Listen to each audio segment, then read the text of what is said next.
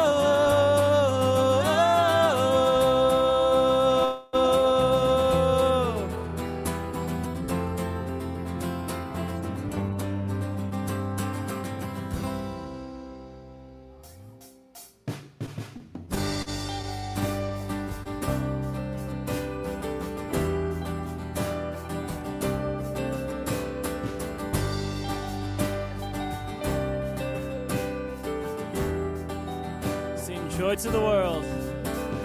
Joy to the world on a night like no other. Emmanuel. God is with us, beggars and kings. Let us come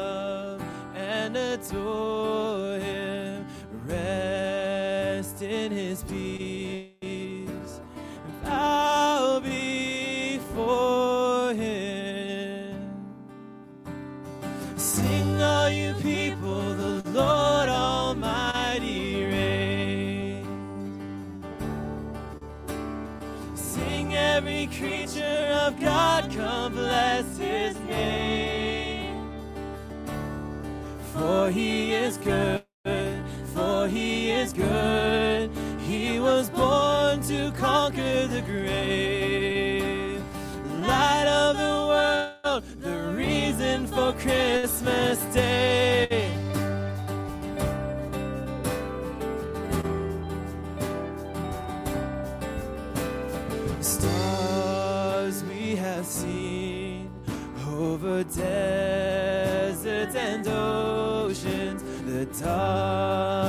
darkness was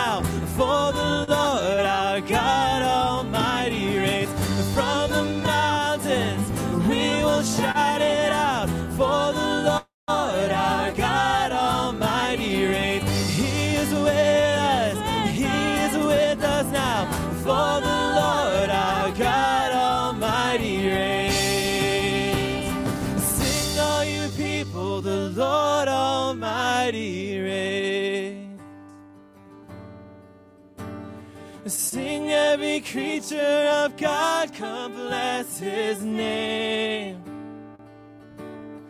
For He is good, for He is good. He was born to conquer the grave. Light of the world, the reason for Christmas. Sing, all you people, the Lord Almighty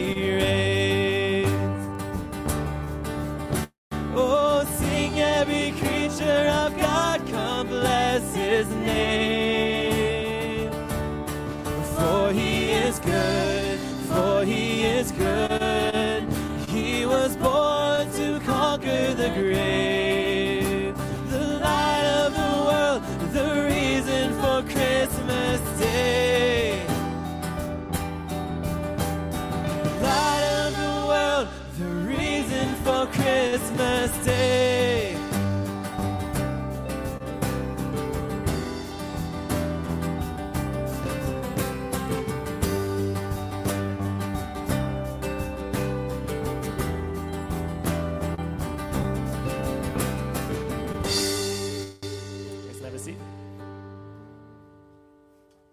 Morning.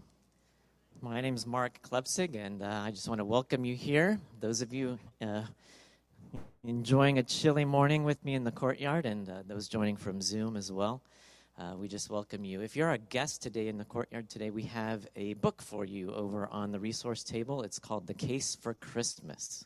So we changed it up a little bit. Got a Christmas book. Uh, feel free to grab one of those for yourself or family or friends.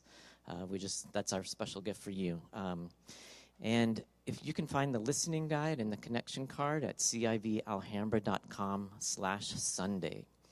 Um, if you are wanting to support the church, um, you can continue to give online or drop that in one of the buckets that's been distributed around the courtyard. Uh, also, in the bucket, if you can drop uh, any recycling from the program or the pins afterwards, uh, we'd really appreciate that. Okay, we'd love for everybody here to fill out a connection card. Just that's our way of knowing what's going on with you. Uh, you can let us know prayer requests, and the staff will pray for you uh, during the week.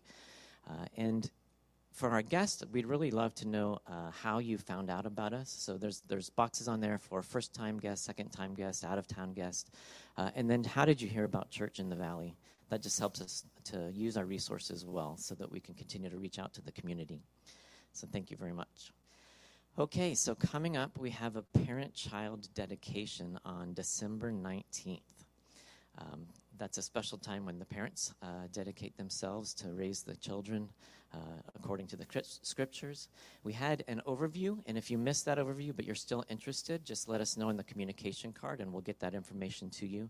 And those of you that uh, are on child number two through however many, you've been through the overview before, um, just let us know in the connection card that you'd like to take part in that, um, and we'll plan for that accordingly. We have a Christmas offering. Every year we uh, have an opportunity to give above and beyond. Uh, our church is just very generous, and um, but but above and beyond the normal tithes and offerings, uh, we give to several ministries. So this year we're going to give approximately 50% to local uh, or uh, national U.S. ministries, and 50% to uh, those that help gl- spread the word globally and minister across the world. Um, this year, also, uh, our sister church, Church in the Valley, uh, um, or Ontario Ranch, has been able to lease a building. So they were doing like we do, setting up every morning on Sundays, tearing down in the afternoon for about 30 years. And now they've been able to lease a building. Um, and so we want to support that as well. So we set a goal for $20,000 for the offering. And any amount that that, that you guys give up to that or even beyond that. Uh, out of our savings, we're in a financial position where we're going to match that gift and give that to Church in the Valley Ontario Ranch to be able to support the construction. So they're leasing the building, but there's an awful lot of work that has to be done and some uh, quite costly construction. So we want to support them. For those of you that don't know, that was the church that launched us as a separate campus, and then we became our own independent church uh, a few years ago. So we really want to support them. Those gifts can be given from now through uh, January 31st. All right, I want to let you know about the things that are happening in the next few weeks. So, next week is Church Around the Table on the n- December 12th, and breakfast will be served. So, we're going to be able to share a meal together. Uh, we won't have a normal message, but we will be um, gathering in tables, having breakfast together. There'll be some guided questions so we could get to know one another. And um, also, the kids have been preparing some music, and they're going to be singing some songs for us. So that's always really fun. Then the following week, on the 19th, we're going to have coffee, cocoa, and carols in the courtyard. And if you're like me, you stop listening after coffee and said, "Oh yes." Uh, but I like carols as well, and cocoa's not bad. So we'll be having a special uh, Christmas service. Also, the kids will be with us in that uh, service as well. So it'll be another fun time together. And then we have uh, the next week, the December 26th, we'll be having a week off. So that's our Christmas gift to you. Um, so enjoy the time with your family, uh, your friends, uh, and we'll be having a week away and we'll be joining us again on January 2nd. So continue worshiping with us, and then John Taylor will come and bring the message. Thank you. Thanks, Mark. Would you guys stand with us as we continue to sing? Uh, Christmas is really special because we sing about God's goodness and His love and His greatness all the time. But Christmas is that time we really get to sing of God's nearness and His immanence to us. And these next couple songs are just um, about God with us, Emmanuel.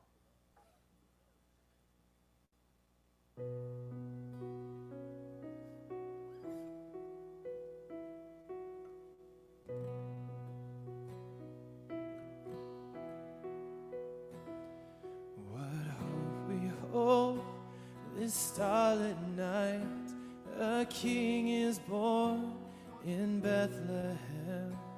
Our journey long, we seek the light that leads to the hallowed manger ground.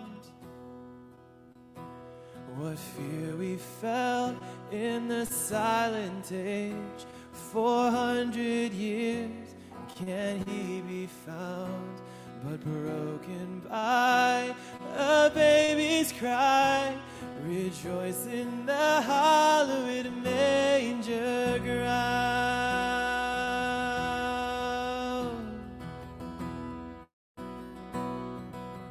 Sing Emmanuel.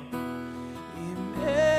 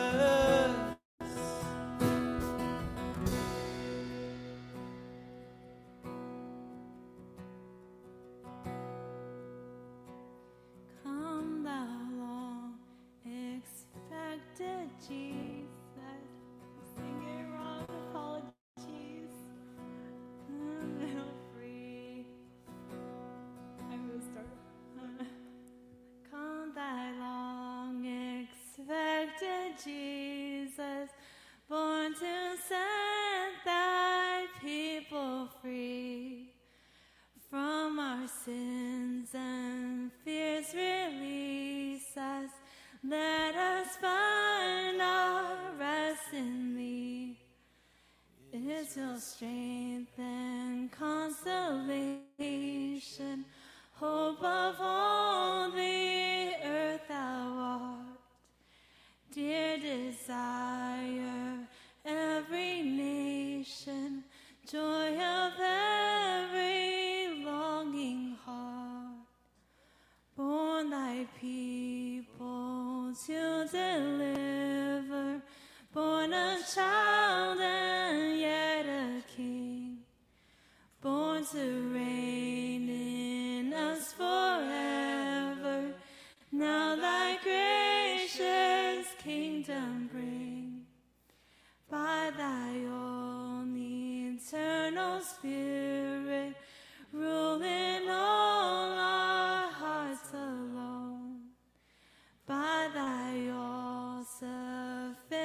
Mary, raise us to thy glorious throne.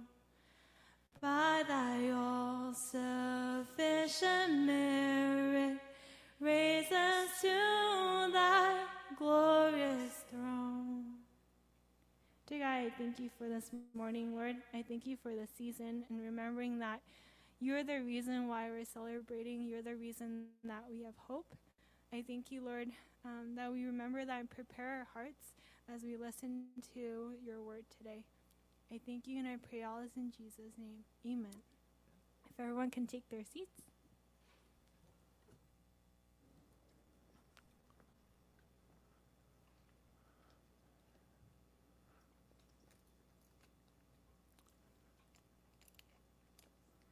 Thank you. Can we have this up a bit? No, never mind. Well, good morning, all. And uh, always a pleasure to worship the Lord together and to be together in fellowship. Grateful to God for his presence among us by the Spirit. As we gather together, something wonderful happens. As people of God come together and worship him and gather in love and faith, hope, and trust. And uh, we're especially excited to be preparing for Christmas as we as we look at the Bible today and thinking about what's going on in, in, the, in the Bible and how does it inform us about Christmas. We're going to talk about Mary's Christmas. So, Mary's Christmas to you all. And it's uh, Luke chapter 1, verse 26 to 55 is our text. And it's all about Mary and what the Lord spoke to her and how she responded. But of course, we've got to set the context. And in the first part of Luke chapter 1, it, it's the story of the announcement of the birth of John, who, who becomes John the Baptist, and uh, his parents, rather elderly parents who've never been able to have children, Zechariah and Elizabeth, and uh, they are visited by an angel Gabriel, or he is, so Zechariah, and who announces that the, that his wife, even though she's barren, and even though they're both too old now to have children anyway, that they are both they're going to have a, a baby, and he's going to be an important prophet, and he's going to uh, go before the Lord, and uh, and he's going to be turning Israel to the Lord, and he's going to make ready for the Lord a people prepared, and so Elizabeth gets pregnant, and uh, she is in sort of confinement uh, of a pregnancy, and for five months, and celebrating because she's having a baby and the Lord has blessed her. Well, we're going to pick up then the, uh, the story in verse 26. And I'll, I'll just start by reading the first four verses of this, 26 to 29. And this is where Mary meets an angel, or, and I suppose that's a pretty important arrival. In the sixth month, the angel Gabriel was sent from God to a city of Galilee named Nazareth to a virgin betrothed to a man whose name was Joseph of the house of David, and the virgin's name was Mary. And he came to her and said, Greetings, O favored one, the Lord is with you. She was greatly troubled at the saying and tried to discern what sort of greeting this might be. So, six months here, the six months of Elizabeth's pregnancy. And uh, that's kind of important that we, as we go through the story, Elizabeth and Mary are actually cousins. And so they're going to, as we go through this morning, they're going to meet uh, these two pregnant ladies, or they both, uh, by that time, they'll be both pregnant ladies. And you'll notice in, in this short beginning to the passage, as the angel Gabriel is sent from God, uh, how important, look at these few verses, the names are important. The angel is given a name, not just an angel, but it's Gabriel. And, and what do we know about Gabriel? Well, he already has appeared in Luke chapter 1, in verse 19. He's the angel who comes to Zechariah, the priest, and, and tells him that he's going to have a baby uh, and who's going to be named John. And Gabriel also turns up in the Old Testament. So in the book of Daniel, he turns up in chapter 8 and chapter 9 uh, explaining to Daniel uh, the meaning of the visions that Daniel has been given from the Lord and uh, encouraging him and giving him understanding. And that seems to be Gabriel's role. He's, he's sent from God, he gives revelation and wisdom and understanding, and he seems to be, you know, uh, like, uh, uh, he's a heavy hitter amongst the angels, that's for sure, an important guy. And he's, and according to, you know, uh, what we see here, he's angel Gabriel sent from God. And what's the next? And then we get we sent from God to a. So that's important. That name, God, of course. and then we go to a city of Galilee, and Galilee is the northern province of Israel at this point. Israel is basically Judea and Galilee, these two provinces, uh, and in between is Samaria, where the Samaritans live. Uh, but so he said to Galilee and to a city. A city might be a bit too grand. Uh, this is a village uh, named Nazareth. And this becomes important later as Jesus becomes known as Jesus of Nazareth. And he's sent to a virgin, uh, we discover, uh, who is betrothed. That means kind of like engaged, uh, except that in their culture it was even more commitment involved in betrothal than what would be in 21st century engagement. So basically, uh, you know, you were absolutely committed. You just hadn't actually got married yet uh, with their engagement.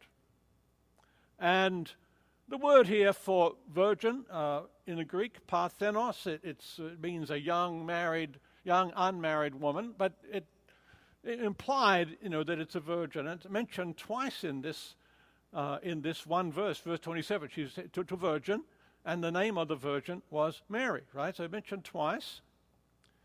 But before we get to Mary, uh, she's betrothed to a man named Joseph of the house of David. Lots of names going on in these few verses. And that, you know, that's his name and of the house of David, or literally. And so uh, that's important that Joseph is descended from King David, uh, the, the, you know, the uh, second king of Israel after Saul and, uh, and David is an, a tremendously important figure in the Bible and in Israel's history. And of course, there's been many, there are many prophecies in the Old Testament, a number of prophecies, uh, about a Messiah, a king, who's going to be, bring restoration, bring uh, God's kingdom uh, to Israel and the world, and he's going to be a descendant of David. And so there's Joseph, he's from the house of David. That's important. And then we get the name of Mary. The virgin's name was Mary. And that's the last name mentioned in this list in verse 26 and 27. And that's go- she's now going to be the focused. She's now going to be the focus. And the angel speaks to her, Gabriel speaks to her, and, uh, and says, Greetings, favored one, the Lord is with you. That sounds like a pretty good greeting to me. I don't, you know, at first glance, right? And so it's a little curious as to why she's so troubled by this greeting, by the greeting in particular. Especially the first word of the greeting in the Greek here, chaire, it's just a typical hello, greetings, uh, you know, that sort of thing. There's nothing remarkable about that. It's what they always, what people say to each other. And then he says, you know, favored one, the one who's been given grace, we can say that.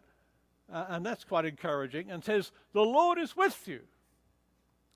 And she's troubled by this. And I suppose you'd be surprised if an angel rocked into your room and, and, uh, and suddenly greeted you and, and, and, you know, the Lord's with you. You might wonder what this means, and particularly if you know your Bible. Uh, because uh, there's only one other place in the Bible where an angel appears to someone and says, The Lord is with you.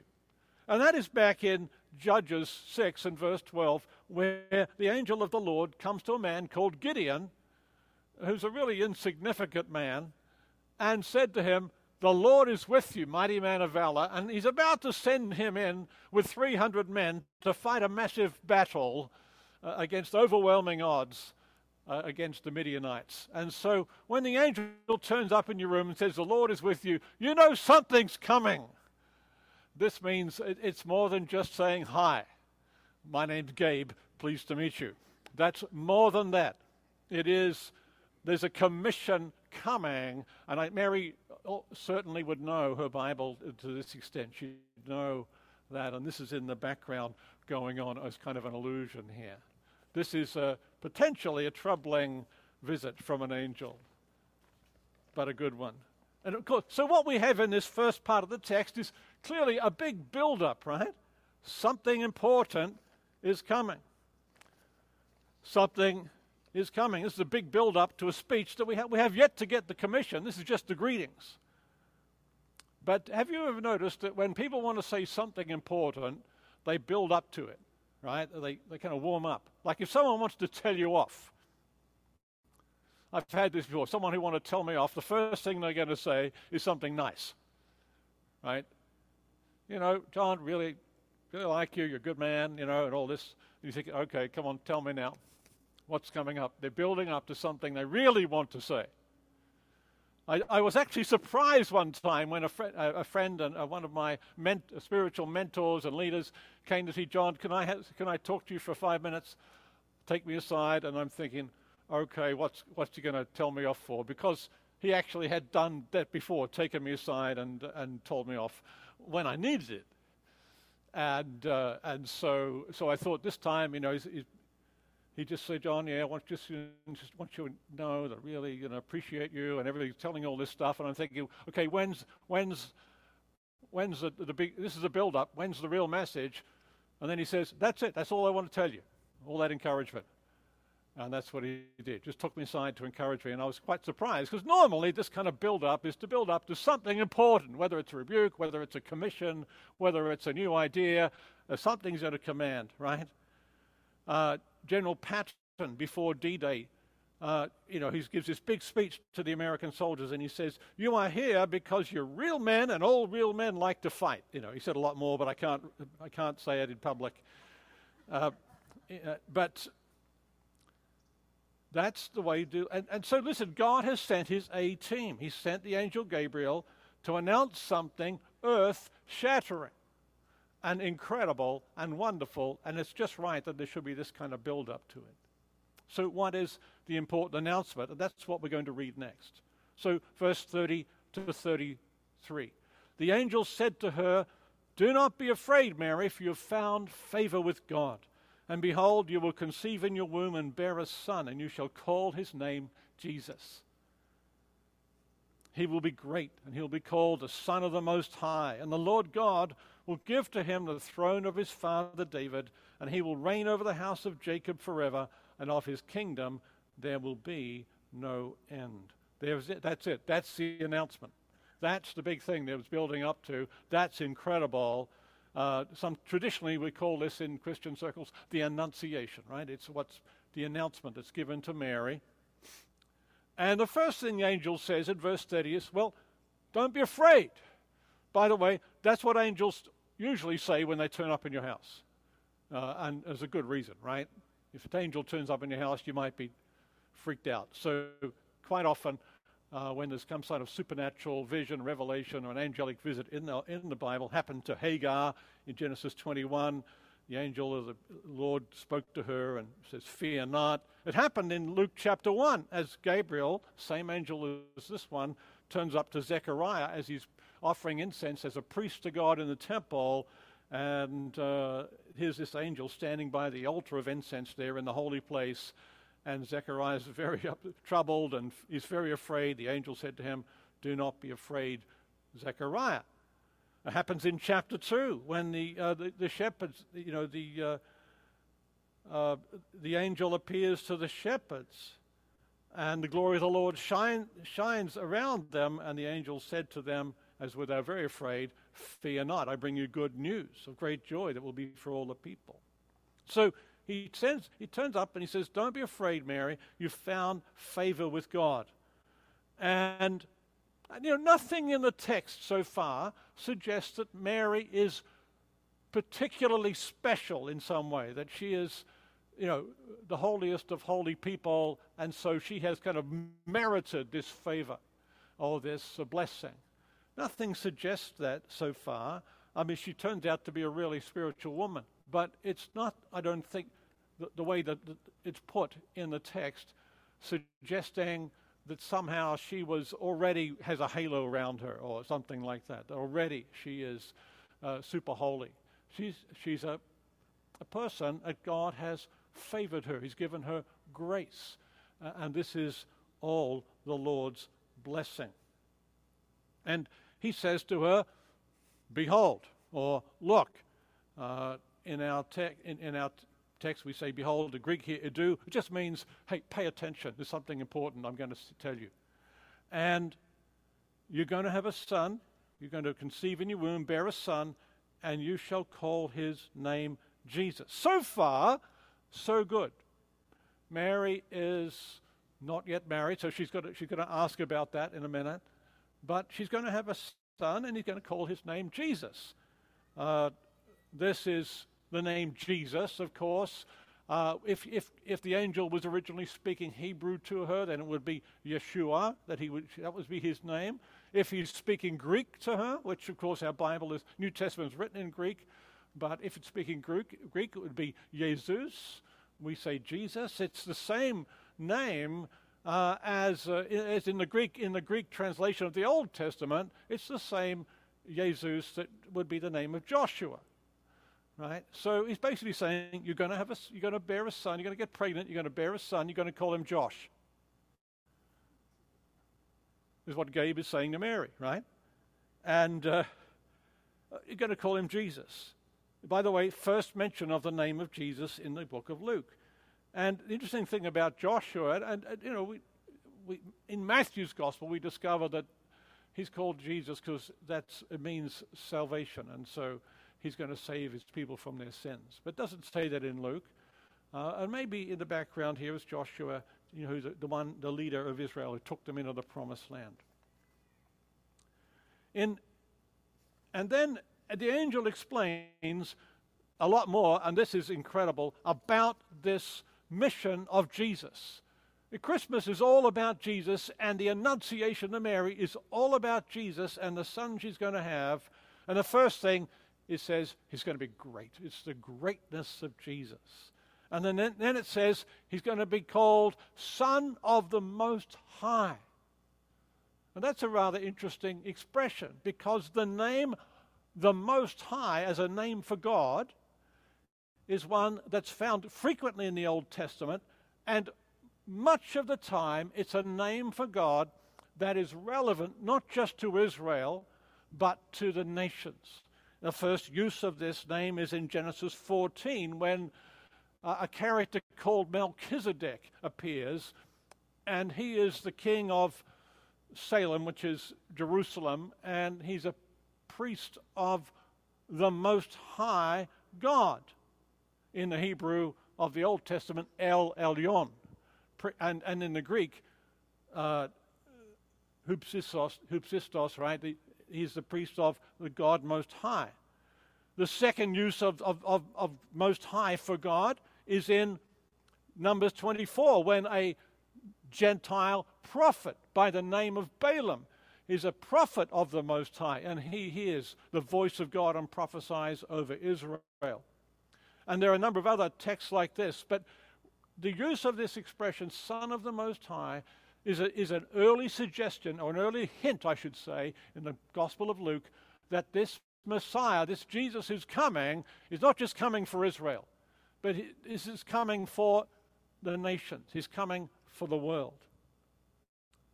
And, you know, at this time in the first century, there are actually God Most High clubs and religions you know, or, and associations in a number of Gentile cities. There are, there are Gentiles in a few places. Not, it's not hugely common, but there are little groups of people around the Eastern Roman Empire, st- Gentiles, starting to meet and to worship God Most High. And, and some of them would have had contact with Jews and so on, so they would have some understanding of, of the Bible. But some of them just started to worship the God Most High. And it's a real interesting thing that that's who Jesus is Son of the Most High. This, of course, is a, when he's going to be the Son of the Most High. This is a reference to the incarnation, but we're going to talk more about that in a minute Now, he's also going to be not only son of the Most High, but he's going to have the throne of his father David. He's going to have a throne. The people who have thrones are who? Kings, right? He's going to be king of, after David, he's going to be king of, the, of, of Israel, of the people of Jacob, and he's going to be king of a restored Israel. Now, as it turns out in Luke, right, that kingdom is established not through simply through the coming of Jesus, but through his death and resurrection. And, and so there's a lot more to the story. But this is the beginning of it. And of course, David is associated with the city of Bethlehem because that's where he's from. And uh, there's Old Testament prophecies in Micah that the, the, the Messiah is going to come from Bethlehem, in the line of David. And so there's this Davidic connection. And according to the angel Gabriel, right, this kingdom he's, he's going to have is going to be forever. He's going to have the throne of his father David, Jesus says, and he's going to reign over the house of Jacob forever, and of his kingdom there will be no end. And we haven't got time this morning, but if we were to look at the, a number of the prophecies in the Old Testament about the coming of the Messiah, there's two things you know about his reign as king. One is he reigns forever, and, and the second, he reigns over Israel and the nations of the world. And so there's this idea of an eternal reign. For example, in 2 Samuel 7:13, which is a, a, kind of messianic prophecy there, uh, I will restore his throne forever. Or in Daniel 7 uh, 14, his dominion is an everlasting dominion which will not pass away, and his kingdom one that shall not be destroyed. Now, this is by contrast to the, king, to the kingdoms of the earth, which all rise and fall, which all eventually come tumbling down, which all come under the judgment of God. But of Jesus' kingdom, of the Son of God's kingdom, there will be no end. So, this is Mary's Christmas. She's found favor with God to have a baby, the Son of the Most High. He's going to be Messiah and King. And in this passage, Mary's given favor and blessing, but she stands not simply as a, as a person who is blessed, but stands as a sign of God's grace to Israel and to the world. Because, and I'm going to explain this a bit more later, Mary's story, in some sense, becomes Israel's story and is also the world's story and our story. Well, in verses 34 to 37, we get an important explanation as Mary's kind of wondering what this is all about. Mary said to the angel in verse 34 there, How will this be since I'm a virgin? And the angel answered her, well, That's a good question, by the way, right? Very good question. So, uh, the angel answered her, The Holy Spirit will come upon you, and the power of the Most High will overshadow you. Therefore, the child to be born will be called Holy, the Son of God. And behold, your relative Elizabeth, in her old age, has also conceived a son, and this is the sixth month with her who was called barren. For nothing will be impossible with God. So Mary says, How is this going to happen since I am a virgin? Actually, the literal uh, Greek here would be, I have not known a man, right? Different from the way she put it way it was put earlier. But look, this is a difficulty, a bit of a good question. How's this going to happen when she's not married? Now, she's betrothed, but it's really not the same thing as marriage. And so uh, the answer is pretty clear. The Holy Spirit is going to come upon you. Now, there's no, to say the Holy Spirit's come upon you, there's no sort of sexual content to that statement. It's, I mean, this is what Luke, the same author, talks about the coming of the Spirit upon all Christian, you know, all believers in Christ in Acts chapter 1. Will you be my witness after the Holy Spirit has come upon you? Be my witnesses in Jerusalem, Judea, Samaria to the end of the earth. So it's just a kind of standard phrase. Uh, Holy Spirit will come upon you, and the power of the Most High will overshadow you. And so there's a, perhaps a similar passage there back in Exodus 40 where the glory of God fills the, or the cloud of the glory of God fills the temple and shadows the temple. It's got to do with the, the coming of God's power and presence in these two kind of parallel statements, poetically put. And so that's going to happen. It's the Holy Spirit is going to do it, is basically what she's told. And God's going to make it happen. And that's, that's why this child will be holy and he'll be the Son of God. That's why. And, you know, this reminds us of, of, of Isaiah chapter 7, verse 14, which says this a prophecy again. Therefore, the Lord himself will give you a sign. Behold, the virgin shall conceive and bear a son, and shall call his name Emmanuel, which means God with us. And so that's an Old Testament prophecy that's coming to pass in and through the, the conception and the birth of Jesus. And then what the angel does is he said he gives Mary a confirmation as a, of, of that this is really truth by telling her, look, your cousin Elizabeth, who's not been able to have children, is, is, is in the sixth month of her of her pregnancy with her who's called barren. And so this is for Mary an example of what can of what God can do, you know. And it's a sign of what God is going to do for her. And that's why the, the angel says, and nothing's impossible with God. You know, this is so true. I, I, with, with babies, God can do anything, right? And, and you know, we had, I remember uh, there was a young couple came to us and they'd been trying for a baby for about 10 years and uh, just tried everything, you know, all the usual medical treatments, everything they had, and nothing. And they finally decided to pray about it. You know, I'm sure there was prayers going up, but they finally decided to come to someone. And Heidi and I prayed for this couple, and you know, I can't tell you how much joy I saw on their faces a few months later when they got pregnant, and or was it short? Actually, it was less than that. It was shortly after they got pregnant, and you know, a baby duly appeared. But that's the kind of miracle that uh, that Zechariah and Elizabeth had. This is one step up from that, because this is a miracle without even, you know, uh, a husband there, and uh, just incredible thing. Nothing is impossible with God.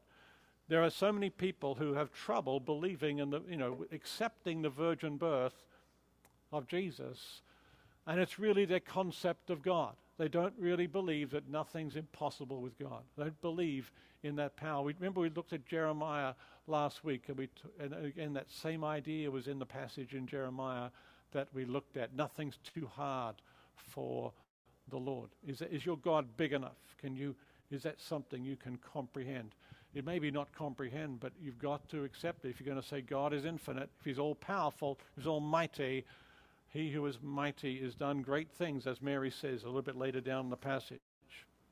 So Mary responds with an important response in verse 38. And Mary says, Behold, I am the servant of the Lord. Let it be to me according to your word. And the angel departed from her. So this is Mary's accepting response. She's a, she says, I am the servant, or literally here, the slave of the Lord, a bond servant. This is the willingness and the acceptance of, the, uh, of Mary. She responds and confirms and accepts the will of God for her. And, uh, and so that's an important response, as we're going to see in a minute. At this point, uh, we move on to verses 39 to 45. And Mary, uh, in this section, we'll call it Mary greets her cousin. Mary greets her cousin. And Mary basically, and we'll just read it from verse 39 to 41 to begin with. In those days, Mary arose and went with haste into the hill country to a town in Judah, and she entered the house of Zechariah and greeted Elizabeth. And when Elizabeth heard the greeting of Mary, the baby leaped in her womb, and Elizabeth was filled with the Holy Spirit. You know, between Thanksgiving and Christmas, we're in the season for family reunions. And uh, this is a family reunion that's going on here between two cousins. I don't know about your family reunions. Perhaps you're one of those families that, that you all get together, you dress, dress up in the same hideous pajamas, and, uh, and take photos which will inevitably make their way onto the internet. Uh, it, you know, I have, uh, I have fond memories of Christmas family reunions uh, growing up. We had some rather odd cousins. Uh, and, uh, you know, probably when I look, but probably when, when they were thinking the same about us, honestly. From their point of view, maybe we were the odd ones in the family. You do, you got to remember that, right? If you've got some weird cousins and relatives, probably they're thinking the same about you. You're the weird, you're the odd ones out. So, but I, my my uncle, I, he was a wonderful Christian man, but a little uh, a little interesting, and he, you know, one of these eccentric types, and uh, he had we had this Christmas party where he had been uh, recently on his uh, a big tr- business trip to Europe from Australia, and he'd taken lots of photos. And this, this was in the days of of uh, photo slides uh, where you take photographic slides and you put them in a slide projector and show them one after the other to on a screen to people you wanted to show your photos to. And uh, so we turned up for this family reunion Christmas gathering uh, with, with my uncle, and uh, he had his whole living room rearranged so that all the sofas and the chairs were all in rows, like this, like, like you're sitting now facing the front, and a big screen at the front. And so we all sat in a seat, just like you know, in, a, in an airplane with another seat in front of you, and we're watching this big screen. And so he would show us another box of slides, and, and in between we'd be served our dinner, uh, the next course of the dinner. That was, and the, the curious thing about this slideshow was that, you know, because it was a business trip, and he was very excited, he'd been to Europe all over, and, but because it was basically a business trip, all his pictures were pictures of factories and, uh, or hotels, or out of the of airports and other businessmen that he'd met at, in, in their offices. So that, that, was, that was the big slideshow. So maybe you have those kind of family reunions. But this, this is a reunion between two pregnant cousins. And I wonder what that baby shower would have been like, right? Uh, well, we're going to find out. But, uh, you know, they got a lot to talk about, right? So Mary goes south from Galilee, from Nazareth, goes down south into Judea, or to Judah in the hill country there, to where her cousin is living.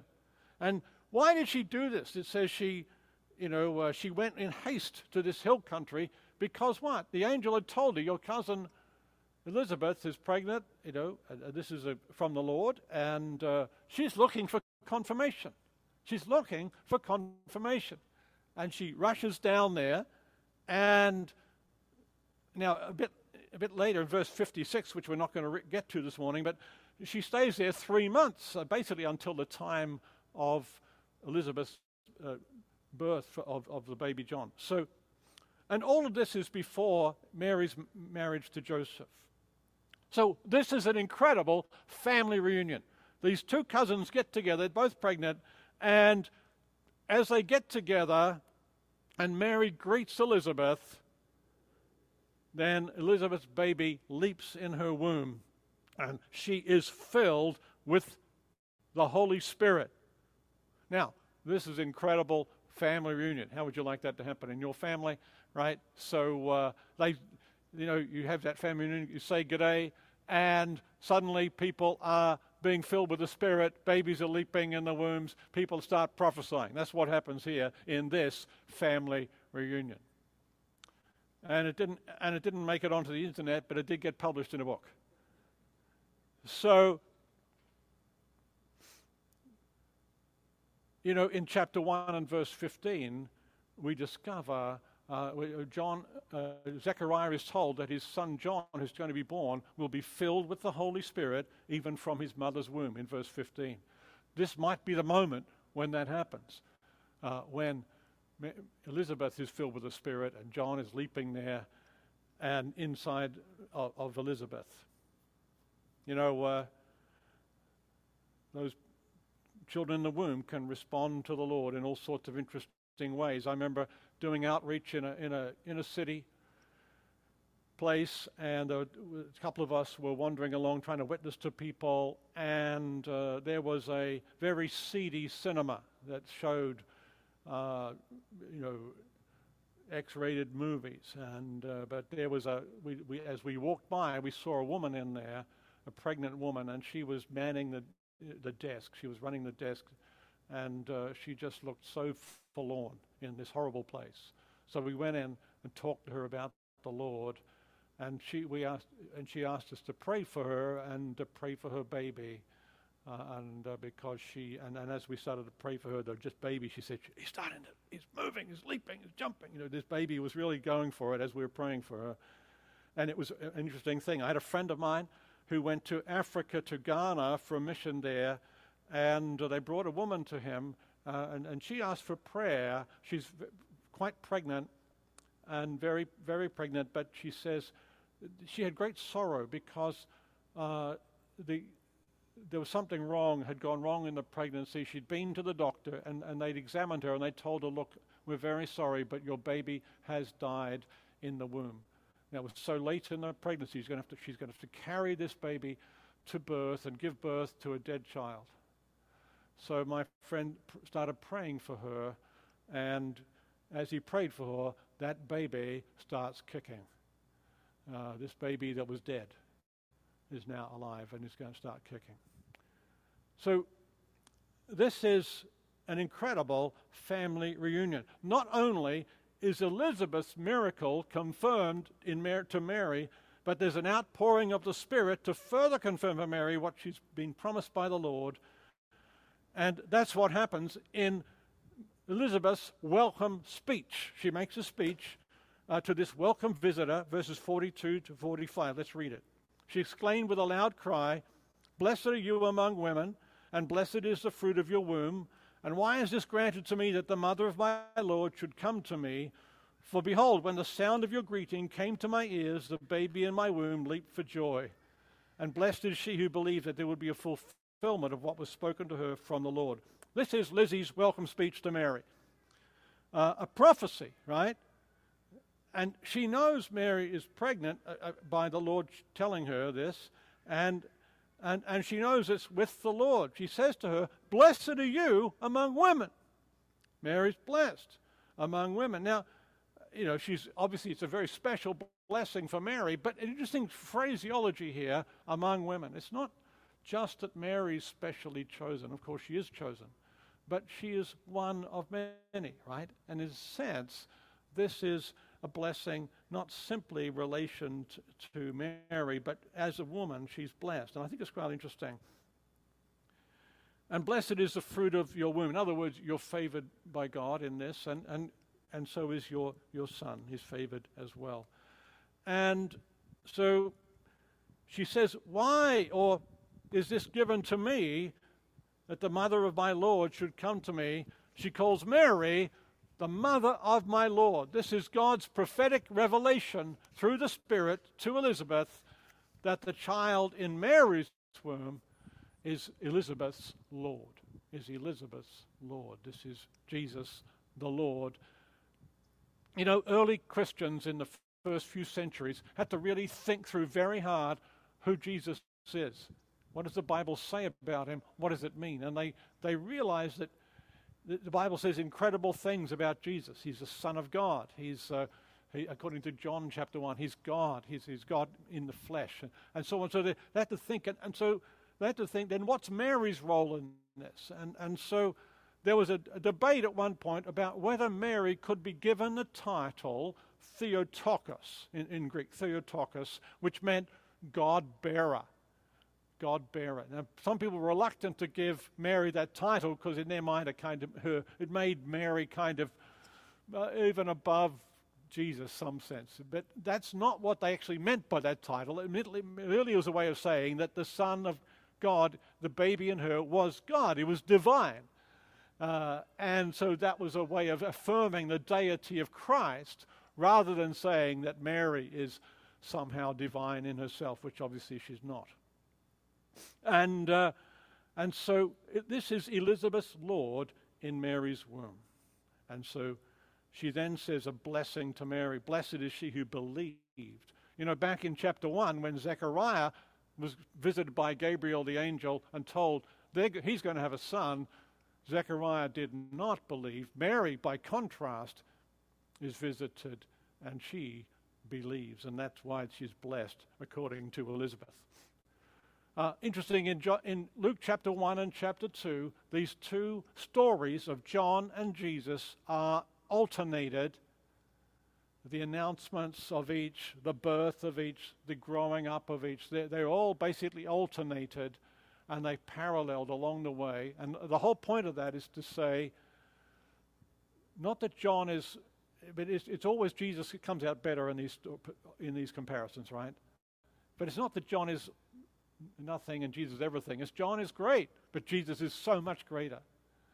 And so that's why this is done. Well, the last part of our text is Mary's reply speech to the speech of welcome that she's given from from Elizabeth in this family reunion. And this is when Mary celebrates, and we'll read verse 47 to 49.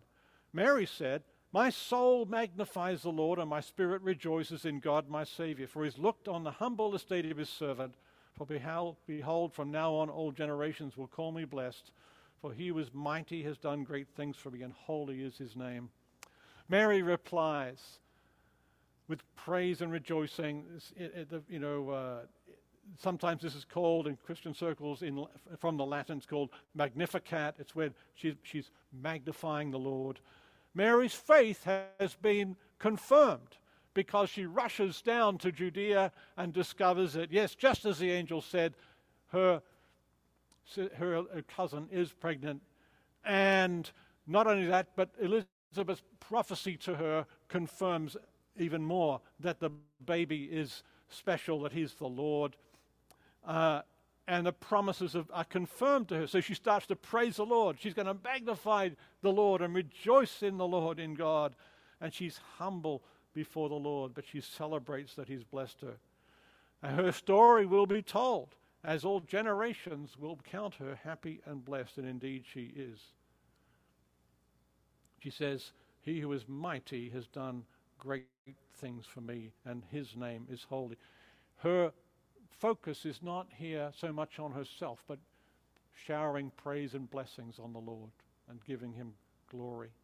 In verses 50 to 55, then we move from blessing for Mary now to blessing for all. Or you'll notice that her prayer shifts gear, or praises shifts gear here. It's not just a thank you, God, for what you've done for me. This is now broadened to include others. Verse 50 to 55, we'll read it and his mercy is for those who fear him from generation to generation. He has shown strength with his arm, he has scattered the proud in the thoughts of their hearts, he has brought down the mighty from their thrones and exalted those of humble estate. He has filled the hungry with good things, and the rich he has sent empty away. He has helped his servant Israel in remembrance of his mercy, as he spoke to our fathers, to Abraham, and to his offspring forever. You know, whenever God blesses us, it's because of his love for us, but it's not just for us. It's to pass on. It's, it's, to do, it's to bless us, to make us a blessing. And Mary is celebrating in the first part of her prayer she, how God has blessed her. And now she's going to celebrate how it's not, it's not just for her. This, this, the coming of Jesus is for all, right? His love for us all. She understands that God's mercy is for all those who fear the Lord in each generation. And you'll notice that she anticipates a long messianic kingdom, right? Long term messianic kingdom. His mercy is for those who fear him from generation to generation. She's already just said, All generations will call me blessed. Uh, and, uh, this, and already we had in the passage, uh, you know, the talk about Jesus' eternal kingdom or everlasting kingdom of his, on, you know, his father David's throne. This is anticipating a reign and a blessing that goes, for, goes and goes forever. In this passage, we see something that's really crucial uh, in the Gospel of Luke.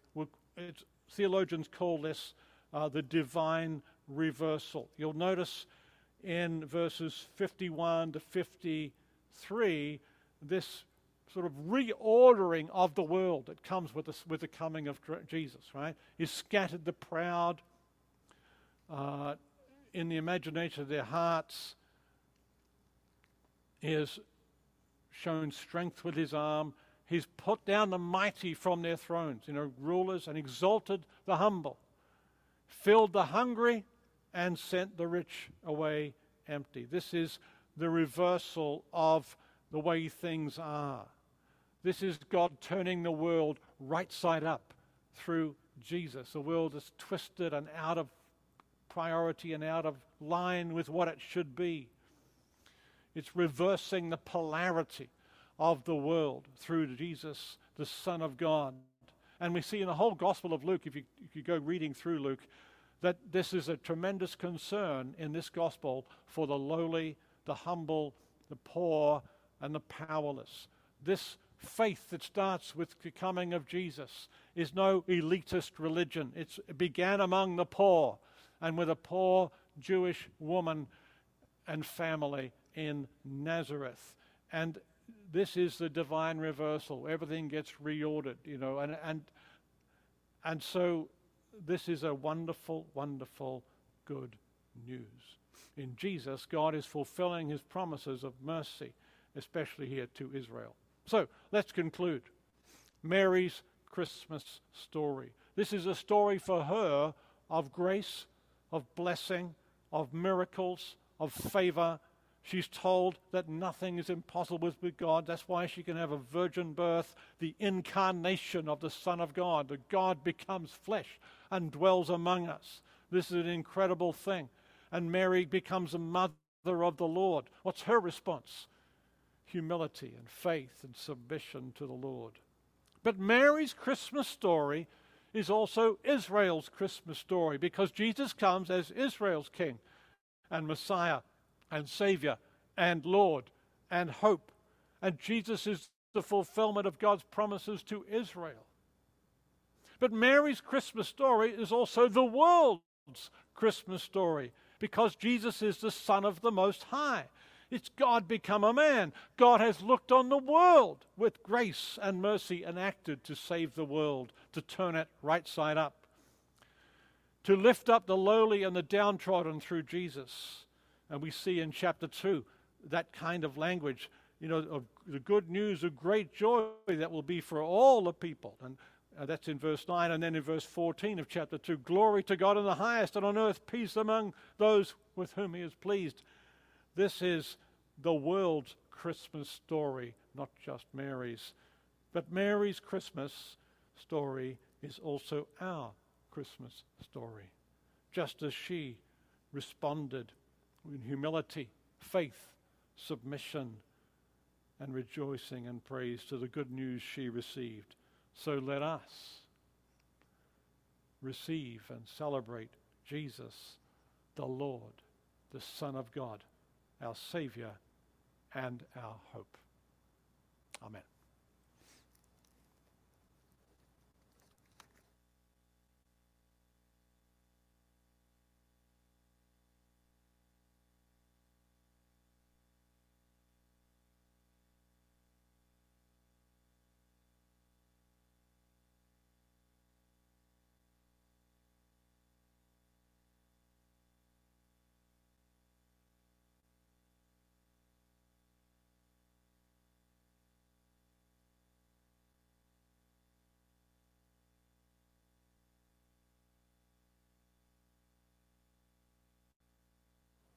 Thank you, John. As, as John just mentioned, we're going to take some time to respond. Um, and whether you're responding by filling out your connection card and letting us know how you guys are doing, or if there's something you need to talk to God about or talk to others about, um, or just even just worshiping in song, um, we invite you to respond at this point.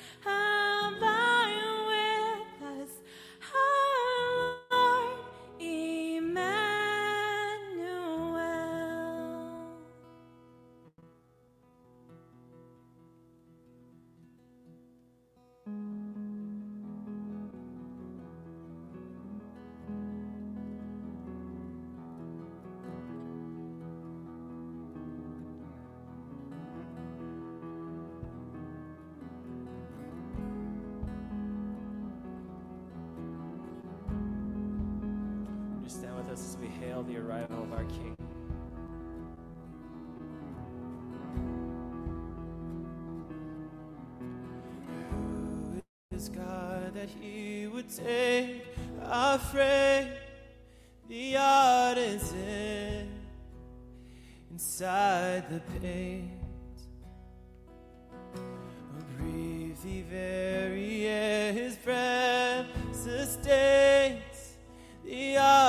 it's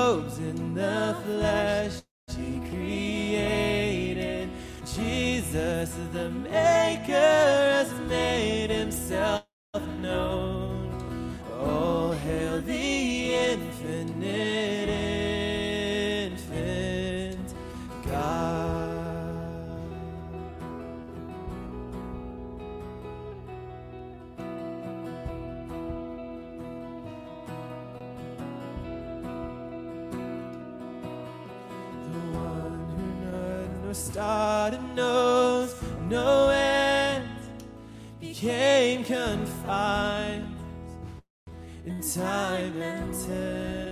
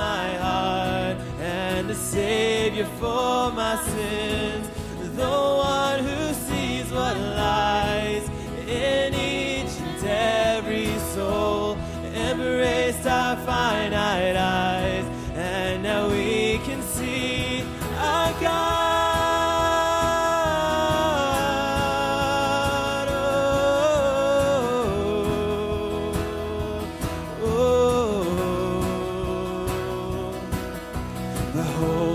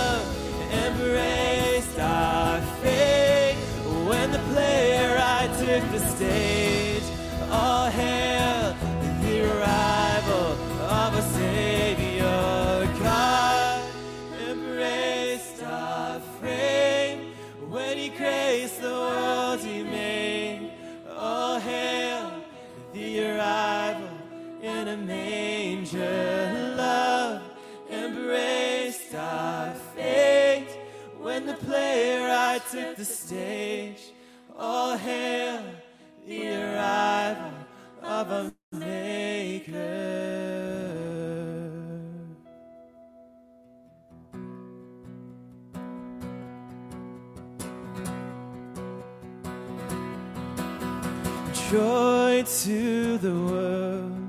The Lord is come. Let earth receive a king. Let every heart prepare him room. And heaven and nature sing. And heaven and nature sing.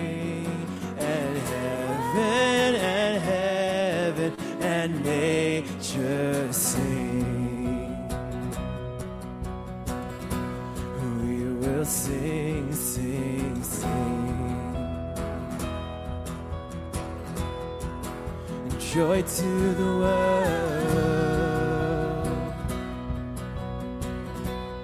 We will sing, sing, sing. Some joy to the world. Joy to the world.